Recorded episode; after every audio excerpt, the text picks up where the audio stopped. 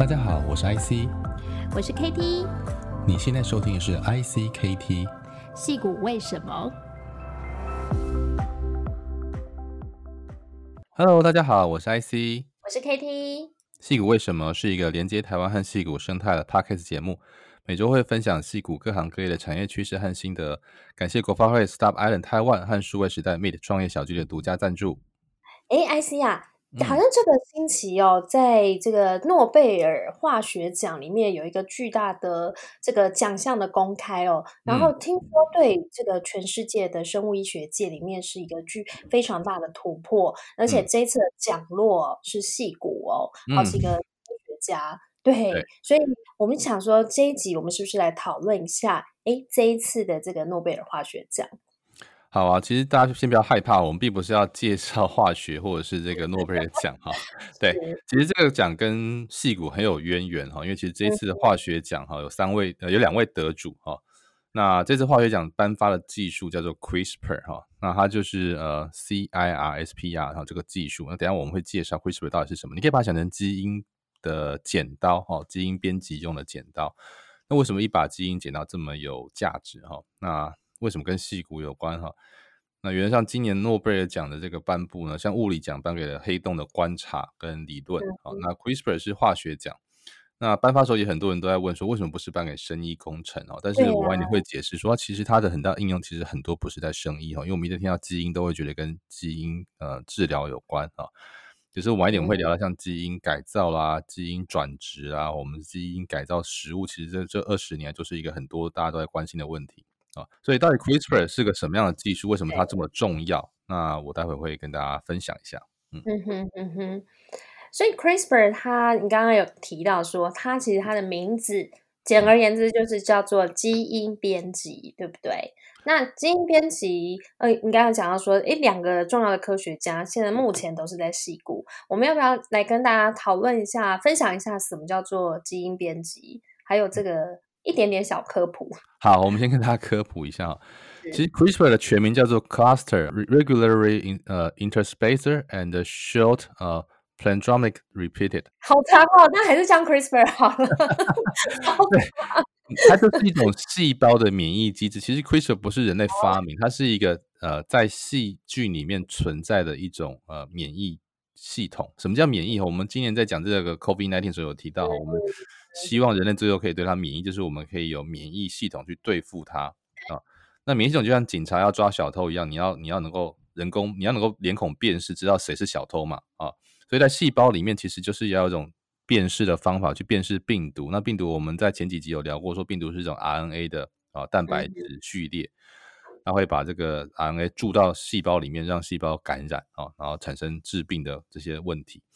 所以呃，这个今年。颁发给 CRISPR 这个技术，就是它可以辨识一段基因的序列的一种这个细胞细菌里面的一种免疫免疫蛋白质。好，那这个东西后来被拿来应用在基因编辑。那我们大家都知道，基因是一个人类的遗传物质嘛，我们学过这种遗传学就知道哈，什么隐性啊、显性啊，我们这个双眼皮啦，哈，人的高矮胖瘦跟基因有关。那除了这一类的话，很多遗传性的疾病也是基因造成的，比如我们知道某一些的贫血啦，某一些先天性的白血病啦、癌症啦、哈心脏病都跟基因的缺损有关。那有些当然是后天可以用手术治疗，可是有些东西像细胞的或这种血球性的东西，就是一个细胞它不断在呃增生，我们希望可以彻底的改变你的细胞，这样的一个技术。哦，当然还有很多东西的应用是在这种动植物啦，哈这一类的上面的工程，所以细胞改造。细胞工程在过去二十年，我们把它一个新的名叫做合成生物学啊，synthetic biology 啊，对，它就是说用合成的技术。什么叫合成？就像我们知道化学物很多是合成出来的。啊，我们的石化工程很多是合成，塑胶是一种合成合成的这个，它不是天然，它是化学工程产生出来的一种啊，把不同的元素或是化化合物啊做出来的东西。所以，当我把这个基因里面的不同序列，在过去我们用基因改造的方式，但今天我们叫做基因编辑，这个有什么差别？等一下晚点会介绍。但是，基因工程在这个时代，它有很多呃突破性的技术啊，那甚至因为这个诺贝尔奖颁发，也造成最近很多公司的。这个股价跟募资都有一些不错的进展。嘿，真的吗？主要是 讲到这个我就 眼睛就亮了，眼睛就亮了。哎，所以现在在戏股啊，如果跟 CRISPR 相关的公司，嗯、你说呃，不管在募资，还有就是股票，嗯、这个股价都很涨翻天吗？所以，为为什么 CRISPR 这个东西这么引起大家的呃热热情追逐哈？就是因为这个技术的发明人今年颁发了两位得主哈，一位在法国啊，那 Champetier。跟这个在美国的这个 Jennifer Don 呃 Doudna，她都是其实很有名的女科学家。那一位是微生物学家，一位是生化工生化工程的领域的专家哈。那 Jennifer 就在我今今年所担任这个访问学者的这个 UC Berkeley 哈，那教学跟研究做了很多年。那这个技术是在二零一二年，他们共同在 Science 哈著名的科学杂志发表之后，开始引起大家的关注。那等于说这个技术其实是他们。不是他们第一个发现，但是他们是第一个把它拿来往这个基因编辑这个领域来应用的。因为刚当当最早最当初发现是在这个酵母菌啊，我们每天吃的优格，那有一个优格的公司发现说，哎，他们他们的菌种有一种里面特别抗抗病毒，他们就去研究说这个这个抗病毒的菌种到底有什么不同的地方，发现哎有一个蛋白质好像很厉害啊，这个蛋白质后来被这位法学法国科学家跟这个美国科学家他们分别拿来想到了。哦，一个是用实验证明它真的可以拿来做基因编辑，一个是把它真的实现在基因编辑的技术上。那后来在 MIT 和美国波士顿的 MIT 麻省理工学院，有一位华裔的工程师叫做科学家叫做张峰啊，那他是第一个把 CRISPR 技术应用在呃哺乳类跟人体的这个呃治疗啦、基因改造上面的专利的取得，啊，他第一个申请啊。事实上，Jennifer 比他还要早，但是目前这个专利。已经打了六七年了，哦，还没有结果，所以这也是为什么矽谷这这件事情非常有有有有有很多人在关注，甚至整个生物领域都会关注，因为这是第一个，这是两大科学机构哈，MIT 跟 Berkeley 的专利，几乎是本世纪最重要的生物工程专利。为什么矽谷对于呃 CRISPR 这么这么样的呃有有关注或者热情？是因为哈 Berkeley 跟 MIT 这两大科学机构在过去这五年花了很多的上千万的。经费在打专利的这个诉讼啊，这几乎是本世纪我觉得不亚于当年半导体发明的那个专利一样啊。所以啊，那大家会觉得哇，除了基因的这个疾病的治疗，还有什么应用？我们等一下会聊。但基本上，呃，所以这一次的颁发啊，只有两位女科学家得到，张峰却没有得到，其实也引起非常广泛的讨论，是不是因为他是华人的身份呢？那我觉得其实不是因为哈，其实是因为他们今年颁发的是化学奖，后来讲其实是重点是强调这个这个机制哈，它这个呃这个。CRISPR 这个机制对于整个，因为化学就是就是嗯、呃、东西的物质的产生跟变化嘛，他没有。那我有个对，我有个疑问哦，为什么他们是颁发诺贝尔是颁发化学奖给两位科学家，嗯、而不是说是跟生医有关？嗯、因为你讲到说基因编辑这件事，我们一般人听到就是说、嗯、哦，生物可能是动植物啊，可是化学可能讲的是比较偏向是啊，比如说。材料科学啊，对，还是一些化学的合成物啊这一块，那那是为什么？哦，这是一个比较基本的科普问题。对、哦，其实也蛮多化学家今年觉得不公平哦，说这明明是声音工程啊，啊为什么为什么不是声音奖而是化学奖？哈，好，对、啊，所以第一个是化学领域跟我们一般想的领域其实没有那么的窄哈，大家可能觉得化学就是我们以前小学做这个理工理化实验的时候加瓶瓶罐罐，嗯、对不对？可是第一个化学里面就有分有机化学、无机化学。对，哦，对，所以我们石化啦，石化其实算是有机的，因为它里面有很多的碳分子啊，哦，所以我们一般我们讲含碳水的这一类的这个化合物都是分偏有机化学。那无机我们就讲的是金属啦、气体这一类的东西，它比较没有牵涉到氧、氮、碳这一类的元素，就是无机的。所以第一个生化跟有机哦，都是化学里面很重要的一个分支。那第二个，在生物化学里面有几个。呃，我们讲到细胞分子生物学或细胞生物学，或刚才讲合成生物学，这是过去二十年很重要的化学领域。因为在细胞跟这个呃 DNA 哦，DNA 是细胞里面遗传物质，是非常小的东西哈、哦。那细胞有多小？我们的人类人体最大的这个细胞叫卵子啊、哦，大概是你的针尖啊，哦、就跟你的头发的粗细差不多啊、哦。那精子是卵子的一千分之一哈，所以你可以大概知道这个人人类的细胞有多小。但是 DNA 只有这些东西的万分之一啊，哦、所以。呃，有人说那个，譬如说讲这个，呃，台积电现在做一纳米的这个线宽有多宽哈？有人说法是说，每天你指甲长出来的那个、那个、那个、那个长度哈，就是十纳米啊，所以是你每天指甲长度的十分之一，那么那么小。DNA 大概就是纳米等级的元素哦，所以 DNA 的控制啊、哦、很复杂、很麻烦、很小，它是几百纳米的东西啊、哦，所以要怎么样用人类的方式去直接编辑 DNA，一直是一个物理或化学的问题，它不是生物问题，因为它尺度太小了。是哦，对，它在那个小区，因为生物是一个巨观的现象嘛，对不对？嗯嗯哼、哦，我们所看到这个呃呃生物的生长啦，哦，生命有有四种现象很重要，第一个叫复制，嗯，第二个叫做繁衍。啊复制跟繁衍是类似的。第二个是说它会代谢，哦，它会吸收能量，然后产生废物，哦。第三个它有变异性，嗯，你看像很多东西，像病毒为什么就就不被认为是生物？因为它没有自体的这个呃新陈代谢，啊，细菌就是因为有新陈代谢，又会复制又会变异，它才变成生生命的。OK，嗯嗯，所以生物的应用，第一个是它必须应用在生物上面，啊，可是 CRISPR 并不只应用在生物上面，CRISPR 刚才前面讲了。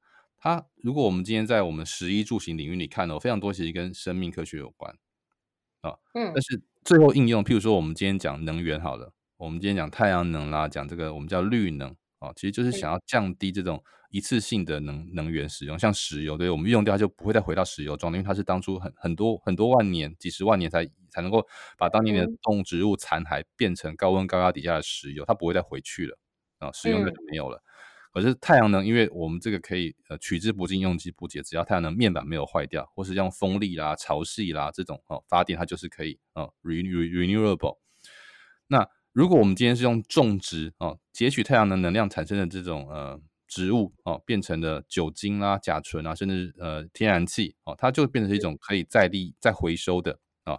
因为植物它本身就是固碳嘛，把把把空气里面的碳哈经过阳光的这个二氧化碳的这个不是。光合作用啊，还有水产生的这些呃，它的作物或者，所以它供给氧气，同时也产生了这个那个这个可能是它的果实啊，或它本身的这个可以燃烧的这个这个呃燃料本身。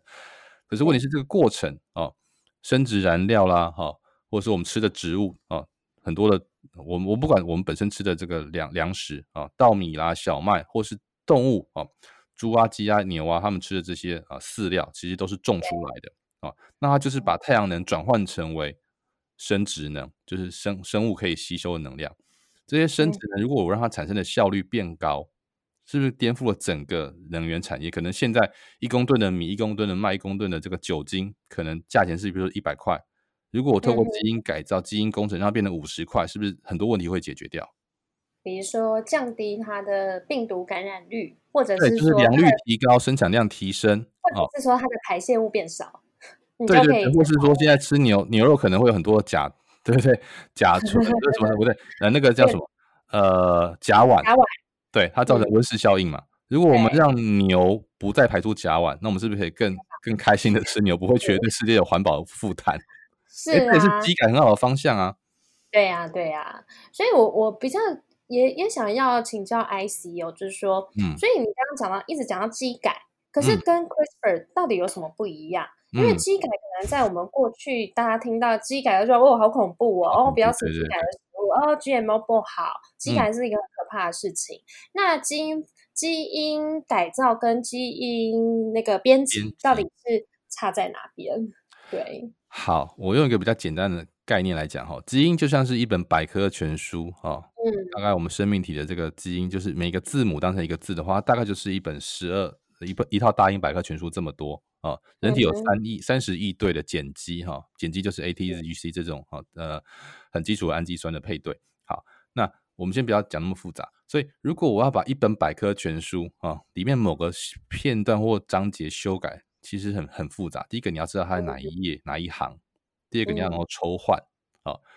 所以基因改造这件事情，就是我们想要去抽换某个章节或片段。那在过去没有人类基因改造能力之前，人类在做什么事情？我们叫育种。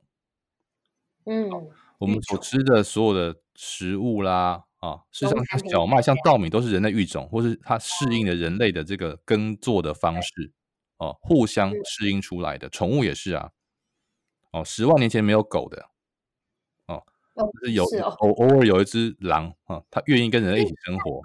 品种也都是育种出来的，完全是这样。一百呃两百年前，其实狗的品种没有这么多的。对啊，猫也是。因为我们不但把它纯种化，然后特殊化。嗯哼。哦，猫因为比较难驯服，所以猫品种没那么多。你看狗品种多少？嗯，超级。鸡也是啊，哈。对，所以第一个不要对于基因改造有这么强的排斥感，因为这件事情天然就在发生。我们居然不人类不做基因改造，大自然每天都在做基因改造。因为突变就是我刚才讲了嘛，生物三个特殊的关键效应：第一个复制，第二个代谢，第三个啊，嗯，突变。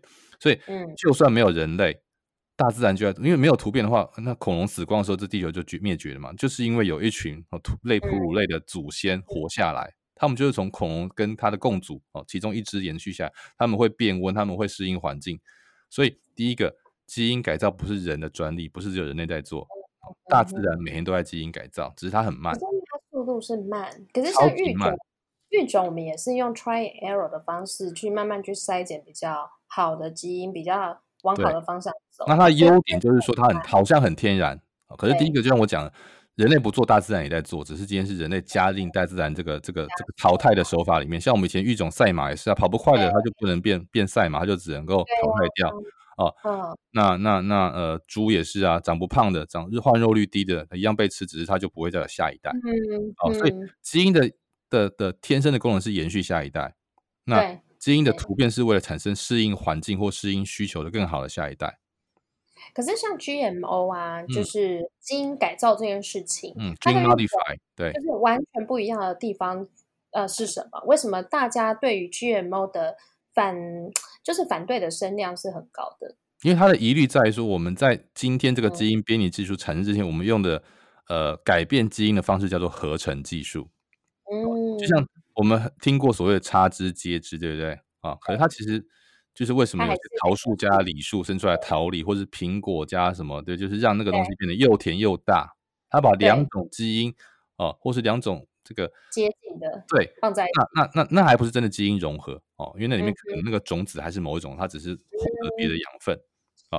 可是基因合成是说我把某，譬如说我把呃荧光，譬如说有些海洋生物会带荧光哦，我把荧光的基因种到了哦猪的身上，有我们为了做实验，可能就做出荧光猪。猪也要带荧光。对对对对对，那就是合成技术。那那这个做实验，你可能没有觉得没有什么关系。可是啊，你觉得我吃的玉米里面带有猪啊、鸭的基因，会不会有问题啊？我我觉得我个人是觉得很害怕。对对对，那我们可是可是就我的观点，对我当然觉得说这件事情不是百分之百的安全，没有错。可是第一个哦，就是人类代谢蛋白质的方法，它是把它消化成氨基酸的。嗯哼。哦，所以。氨基酸的片段基本上是已经拆解到了最小的这个这几个片段，所以基改的这个安全性其实问题并不大，只是我们对于这些片段会不会产生疾病没有完全的百分之百的认识。嗯哼，好，可是就算没有基改好了，在 GMO 以前出现以前，人类有没有病？有啊。嗯哼，人类有没有因为吃了什么东西治病？有吗？啊，所以我的观点是，就算没有基改，第一个大自然的基改本来就已经在发生。嗯，还是有各种物种的发生性哦，只是也许速度慢哦。然后我们好像比较知道治病的原理。那基改因为一下多了一些新的可能性，所以我们比较还没办法掌握。可是也因为我们知道怎么改，所以我们也比较容易知道怎么改回去嘛。你也不用这么烦恼。嗯，我既然可以把它从 A 改到 B，我就可以从把从 B 改到 A 嘛。对，所以你说基改的话是完全改变它原来的生物属性嘛？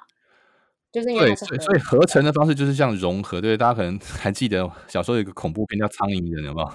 对，他就是把苍蝇跟人的基因，那那概念是这个样子，对不对？就是合在一起啊。而今天基因编辑不是把中文跟英文百科全书变成一本中英混杂百科全书，它是把中文百科全书某一个字给挑掉。哦，所以没有那么可怕哦，有点像是剪下贴上的概念。对，那为什么要贴上？因为就是把错的拿掉嘛。就是我们今天把、嗯、呃。A B C D E，如果它它变改成 A B D D E 的话，那我是把 A B D D 整个五个拿掉，再放回去 A B C D E 嘛，所以叫复剪下复制贴上嘛，把错拿掉的复制对的上去嘛。那因为 DNA 会再重新辨识对的这个部分啊，CRISPR 就是在辨识哦，这这个几几亿个 DNA 里面哪一段是这个 A B D D D 错的这一个部分，好，我把它剪掉。比如说有癌症。这件事情就可能，比如说，他把你原本身上的有可能致癌的那个因子，或者是说你的基因的那个，用为了预防癌症割掉你的乳房啦。你看，看我们知道有些 明星，对不对？就是有些遗传的基因，比如说乳癌，对，子宫颈癌，然后或者是呃肺癌，对不对？有的当然是 就是很多女性啊，并没有抽烟，可是因为她就有罹患肺炎的因子，她只不过因为煮菜煮的到一个时间，她就一定会得肺癌。对。对，所以这是这是好事嘛？但是问题就回来说，那我们修改掉某个基因这件事情，好像已经比过去合成基因来的安全，那还有没有疑虑啊？我们就还不讨论更复杂的问题，嗯、譬如说，我们开始可以定制宝宝，哦，这是绝对可能发生的。嗯嗯、譬如说，在去年底就发生一个这样的事件啊，在中国啊，在深圳的某一个医学院就有科学家哈，那因为父母当中我忘记一个还两个有有艾滋病带源啊，他们就修改了这个胚胎啊。或是胎儿时期，应该是胚胎时期，胚胎才能改哈的 DNA，让他获得艾滋病的免疫。哦，这是好事，听起来嘛，对不对？啊，那可是问题是，他有没有可能造成其他东西的疑虑？不知道啊。我们因为这不知道，所以目前是先禁止的人类胚胎的这个基因编辑这个技术的应用啊。目前全世界应该主要国家都这么做了，而中国还是做了。呃。对，所以这件事情引起国际社会的谴责，包包括 WHO 嘛，哈，然后科学界的一些一呃舆论一片哗然，包括这个 Jennifer 本身也不认同嘛，好，Anyway，嗯但这个事情就是一个程度的大或小的问题嘛。那我说我不能让孩子变得更聪明、更高、更帅，可是如果我知道他有基因疾病啊，我什么时候可以介入？哦，所以目前我们是不不同意在胚胎阶段，可是如果他已经出生了。哦，嗯哼，可是这是一个两面问题。像我们刚才身为一个消费者，我们可能很很很担心基改作物或是基改食物对我们的长期的影响啊，或生态性的影响。哦，等一下讲生态性的一个问题。嗯、可是我们讲这个，如果我是一个基因，比如说我小孩有贫血症，或是白血病啊，或者基因某个缺损，造成他的一辈子的某些部分都不能发展哦，眼睛斜视啊，或者是这个还是轻微的，严重可能就听力缺损。哦，嗯哼。那有机会因为基因治疗而改变，那我愿不愿意支持这件事情？我一定愿意花钱，哦，这是人的天性嘛，哦，所以这是一个很复杂的地方，就是它一定是有好有坏的，就像大自然这个天生的啊演化也是没有方向的嘛，它不是因为哪个哪一种演化一定哪一种突变对对于什么方向对，它只是说哦呃多一个耳朵少一个耳朵多一只脚少一只脚都是可能演化出来，但是哎为什么？蜘蛛就是八只脚，昆虫六只脚，人类就是两只脚。因为这种物种的形态最适应它所需要的生活环境，跟它的这个呃各种工具和和和它的这个呃呃生活形态而已。对，所以我们我我我们其实很难定义说什么是好或不好。我有个问题，就是说，对那个比如说像 GMO 和 CRISPR，其实都是基因改造的一个方式嘛。对，这两个最大的差别是在哪里呀、啊？为什么 CRISPR 大家普遍来讲对它是比较 positive 的，嗯、觉得它有 positive 的影响力？好，嗯、就我刚才讲，其实合成合成生物学在呃这个过去的 level 是在细胞 level 在合成，嗯哼哼，是把两个细胞融合在一起，或者是用混合的方式，但是它的比例还有它的这个正确度有多高，我其实掌握度很低的，所以。它就像是我刚才讲的，把中英文的这个百科全书混杂在一起，会不会可能混出一个完美的翻译？可能，但是也有可能大部分不是。嗯哼。哦，对，那我尽量精准的贴上，可能它还是很难一句中文对上一句英文啊。哦、对。那可是今天基因编辑是我很精准的哦翻译或很精准的挑选啊、哦，那它的精准度就比过去高很多，就重点是便宜很多。哦，因为今天 CRISPR 整个技术是利用天然已经存在的，所以第一个 CRISPR 不是人工发明的，它是人类发现，在大自然本来就拿来做基因辨识的一个原理，我拿应用在复制贴上而已。OK，对，所以它是不是天然的？我可以说它天然的，因为天然就是存在，只是没有拿来应用在这件事情。那第二个问题是说，好，那它的精准度是不是高？可能高个，我觉得高了非常多倍。我不我不会说这个数字因多少，可能是一百倍或一千倍。好，Anyway，重点是它因此变得便宜很多，所以。它真正最可怕的影响是像当年哈电脑从电晶体变变成半导体的时代的时候哦，从真空管变电晶体变成半导体时代，这个巨大的改变哦，电脑在五十年前还很大还很贵，嗯，到了二十年前变成个人的电脑，到了十年前变成手机，所以人人都可以懂，人人都可以用。就算你不懂电晶体 IC 怎么设计，你至少知道用起来怎么怎么。所以今天这个技术的可怕的地方在于说，在美国已经有一股潮流哦，其实在戏谷就在这个湾区这个地方，在东湾啊。有一个科学家从 NASA 离开之后，他就是在推广 CRISPR 技术，他自己也把这个肌肉呃增加蛋白质的这种基因试着种到自己的肌肉里面，然后录影给大家看哦，然后他也试着去把这个技术呃用在了一个自己愿意接受尝试的那个艾滋病的病患上面哦，当然这也引起生物界还有医学界很大的讨论哦，那甚至美国加州政府想要想要想要告他哈，哦对啊，这是一个很有趣的问题，我把我自己的基因改造，我到底得罪了谁？这是一个很好玩的问题。可是他会不会突然变成，比如说之后变成科学怪人？哦，对，这是我们另外担心，就是我们一直产生的浩克啦、美国队长啦，还是科学怪人的出现？对啊，哦，还是苍蝇人会跑出来？所以第一个，人类对未知总是恐惧的。嗯哼，我们不用说现在嘛，我们如果你想想，你现在是一个带着手机的现代人，你回到一百年前，人家会觉得你是是外星人啊。嗯，哦，当然，当然可能连网络都没有，你还还可以带个记忆台去你的手机才有用。可是你带个可以触碰的荧幕，这当然就是吓死人的东西吧。嗯哼哼哼。哦，所以我们现在看觉得 CRISPR 很可怕，可是搞不好过了二十年回来看，就是哇，这根本就是一个基础的一个。对对对，所以第一个，我觉得我们这节目并不是说鼓励大家一定要去做或不做。啊、哦，或者说 CRISPR 是不是对或是不对？但是我觉得我们想让大家了解说，这个技术本身它的它其实是中性的，任何技术都是中性的。就像原子弹发明的这个核能，对不对？后来应用在能源就很有用，甚至它可以变成核子舰、核核子潜艇，对不对？核能潜艇它可以让很多国际安全有了一个很好的保障。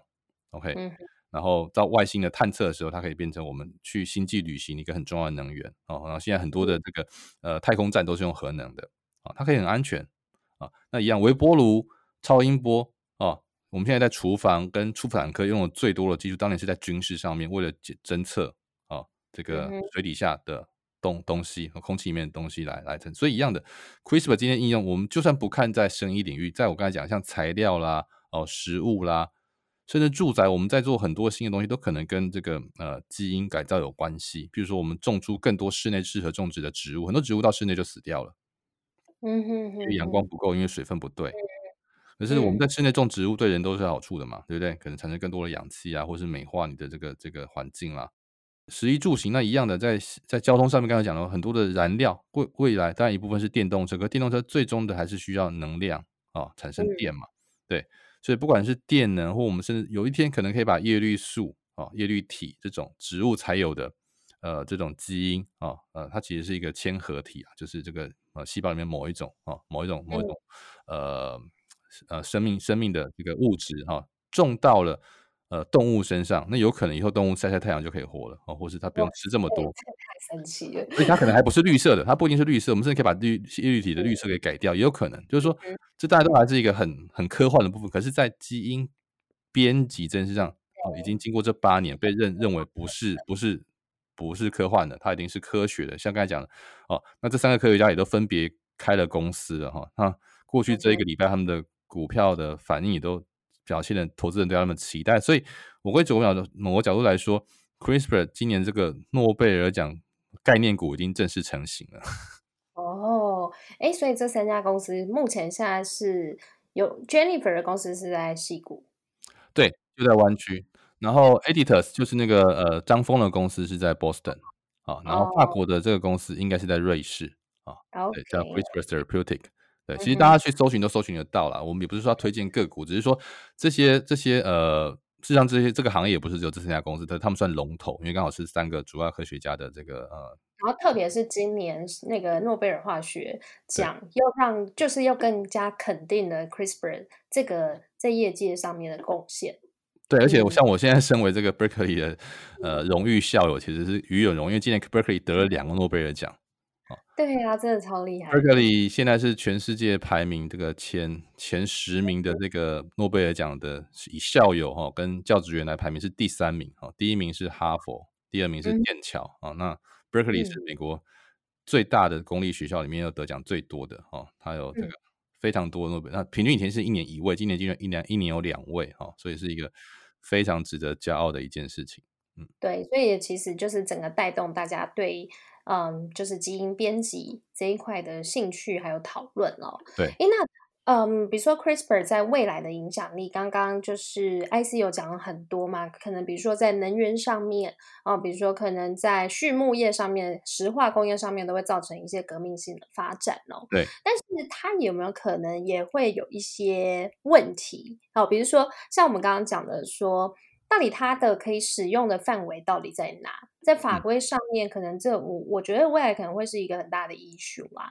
因为你说，比如说不能够放在人的身上，因为怕会变成是这个人造的，比如说基因的宝宝啊。嗯、哦，可能你不知道，你现在不知道发生什么事，可是未来几十年以后，可能就会产生巨大的变化。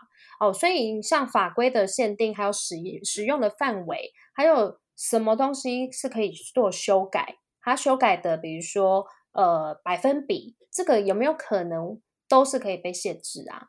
对，所以我们现在正在建立一套叫做呃利益跟风险的平衡，就 balance between benefit 跟 risk 哈，这是一个比较专业的说法，就是说我们都知道它的好处啊，迅速、简单、便宜啊，然后效率高，但它还是会有没有百分之百的事情嘛啊，我们把它叫做脱靶哈，off target，就是说我我刚才这这个一百本百科全书，我每一本都都改了那一那一，可是也可能有几本没有改到，有可能。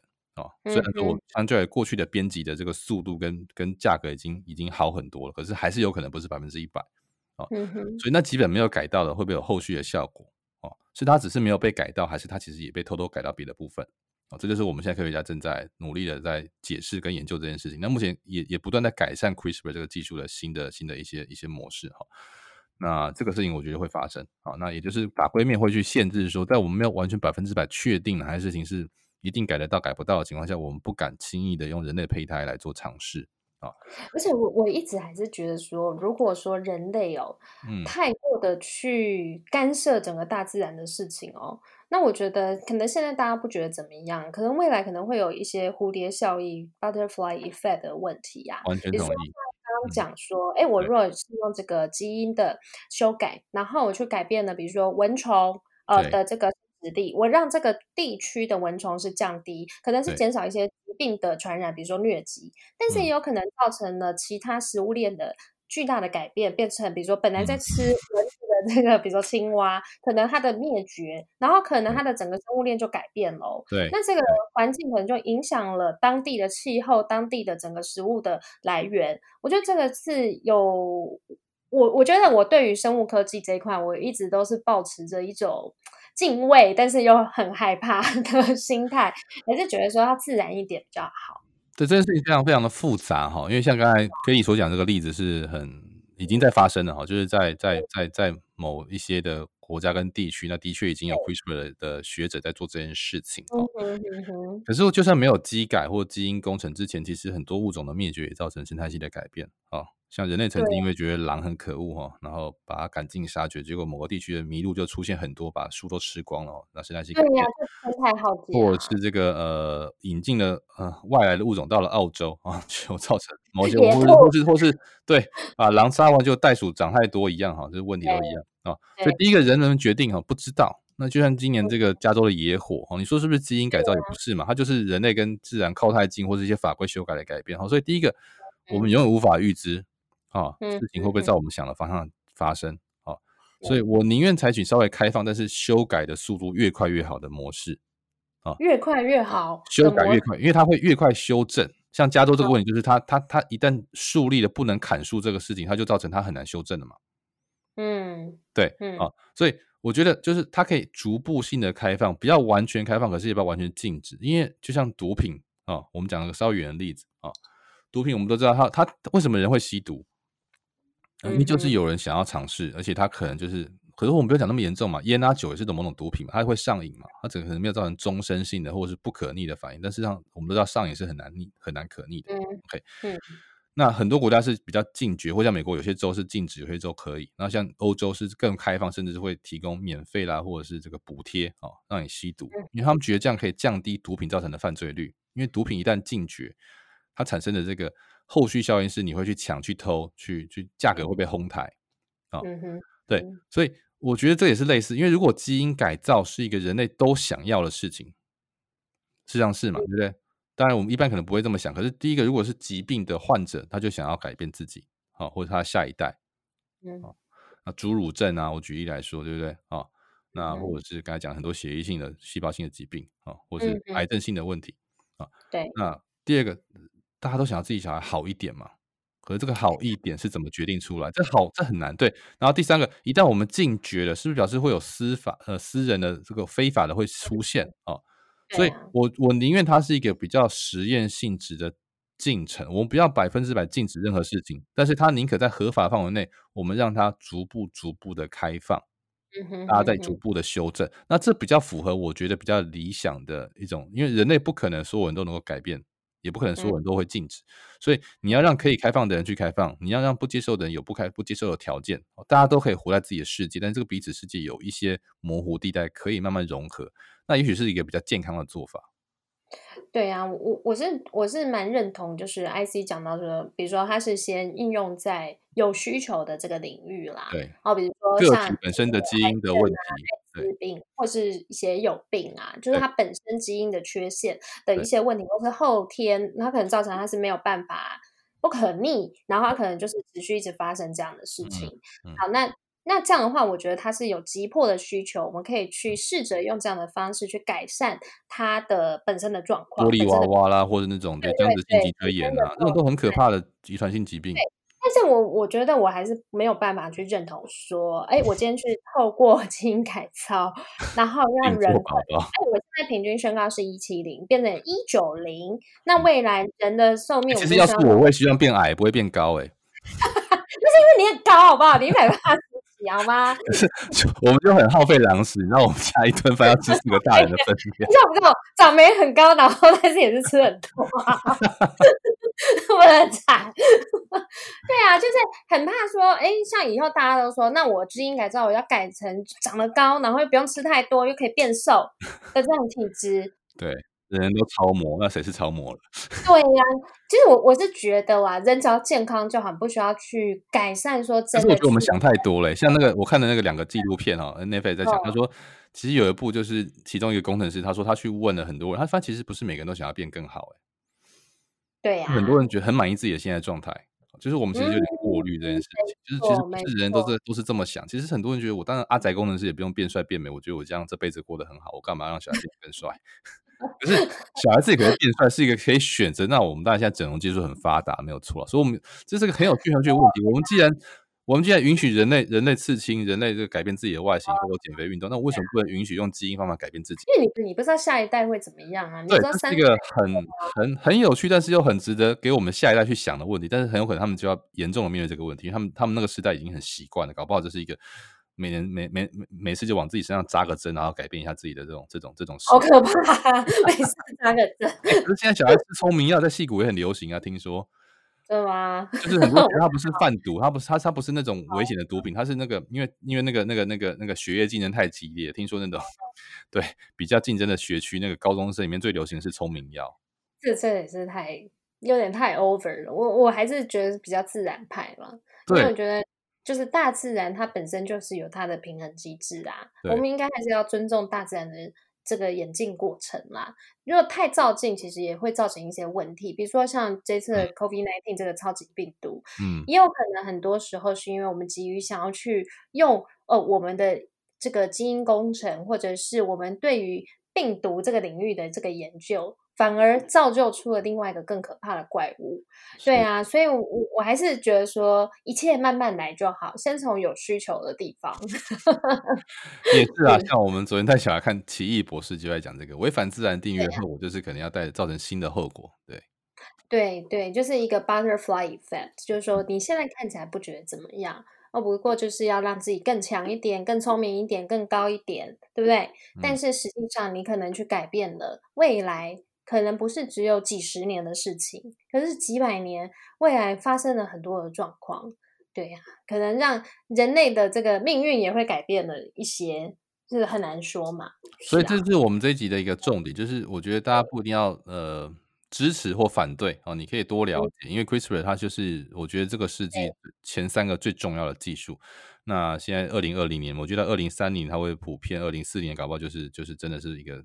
各行各业。那如果说它可以去改善目前现在 GMO 基因改造是用合成，嗯、哦，然后是不可逆的方式，然后让这个这个两种不同的物种完全融合成一个全新的物种，嗯、这种很可怕的事情吗？嗯、如果说你只是去优化它，我们所谓的育种，其实可能像就是基因基因 level 的育种啊，就是这个、这个这个我们叫基因基因层次的育种，对。对，那我觉得它的风险值就是会比目前的 MO，对，可控，然后降低很多。那这样的技术，我们就应该可能要尽早的赶快制定法规，然后去限制，或者是说去鼓励它在哪一个方方向的这个发展啦。当然，限制也很重要。这也是诺贝尔奖得奖的第一，就是说它会让大家去重视这件事情。好，是啊，让这三组科学家在过去已经 八年来已经得了 很多的奖项。那诺贝尔奖这一次没有颁给张峰，我觉得很多人觉得他可能最后还是会得到生医奖了。好，但是至少在化学奖这次他是他是遗珠之憾哦。但是呃，因为他一直在生物业界对于华人来说是一个很象征指标的人物哈，因为他们在二零一六年得到糖奖哈，就是台湾的这个对。呃，这个润泰集团的董事长哈，殷元良所捐赠的一个全世界的这个华人世界的科学奖项啊，那当然他们是三个人一起得的，所以呃很有趣。我觉得这个呃话题它包括很多很多层次，譬如说科学家之间的合作竞争啊，产业的一个趋势。嗯、那我们对小孩的教育，不管在这个题目上，生物伦理啦、医学伦理啦、哈、生物工程的进展。嗯它开启很多想象变成真实的空间，所以跟小孩的讨论就有很多很有趣的话题可以产生。我觉得大家当家长或者自己当成一个呃茶余饭后的闲聊时候，也可以多做一点点的。像 Netflix 上就有两部影片跟这个很有关系啊。那我觉得大家可以当做休闲的时候的一个思考，然后也可以当做一个头脑体操啦，来做一做我们刚才讨论过很多问题的假设性答案，你会怎么回答？嗯，所以那个 Netflix 的那两部片是纪录片。对，都是纪录片，一部是比较讲这个这个科学面的，哦，三个工程师跟。很多个三个科学家跟大概十几位科学家的访谈哦，讲 CRISPR 怎么开始的。嗯、那另外一部片是讲刚才讲 Biohacker 哦，这个生物骇客这个族群，哦、他们怎么在对他们，然后里面都谈到蛮多遗遗传性疾病，他们里面都有好几个真实的病患正在做这种治疗，嗯、哼哼。但是也有一些这个、对，比如说呃有一个是拿来做狗的应用。做农业的应用，所以我觉得这两部片都非常值得跟小孩一起看。好啊，那赶快，如果想要更了解的，大家可以去 Netflix 找到更多的资料哦。真的。好哦，那我们今天呢，就非常谢谢 IC 跟我们分享了非常多，就是有关基因工程、基因这个叫做也不是基因改造，叫做基因编辑，对，这样的一个全新的一个技术哦。好，那希望说下次有机会呢，我们再。呃，未来的这个节目里面可以再分享更多哦。对，也许我们会找到这样的背景的工程师，再来聊更深入的问题。哇，太期待了，太期待了！嗯、所以我们的那个矽谷为什么真的范围非常的大？所以其实这也这也是矽谷我觉得很厉害的地方啦，不是说让大家都觉得我们只是科技哦。其实我们不管在科技哦，不管是在能源，还有就是在生医呀、啊、这方面，其实都有非常。呃，厉害卓越的表现，对对，这是戏骨特别迷人的地方，它一直都是在跨领域的这个边界处上不断的往前推进。对我自己都觉得说，嗯，就是今天 IC 跟我分享以后，又觉得说，哇，又打开我的世界了。没有没有，这个是教学相长，我也在一边学东西，对。好哦，所以谢谢今天大家的收听哦。如果还有任何问题想要讨论，都欢迎到矽谷为什么的 Facebook 粉丝页还有 SoundCloud 留言，也请大家多多按赞、分享给身边的亲朋好友。我们的 iTunes 跟 Spotify 也都上线了，你可以在这些平台找到矽谷为什么。再次感谢国花会 Stop Island Taiwan 跟数位时代 Meet 创业小聚的独家赞助。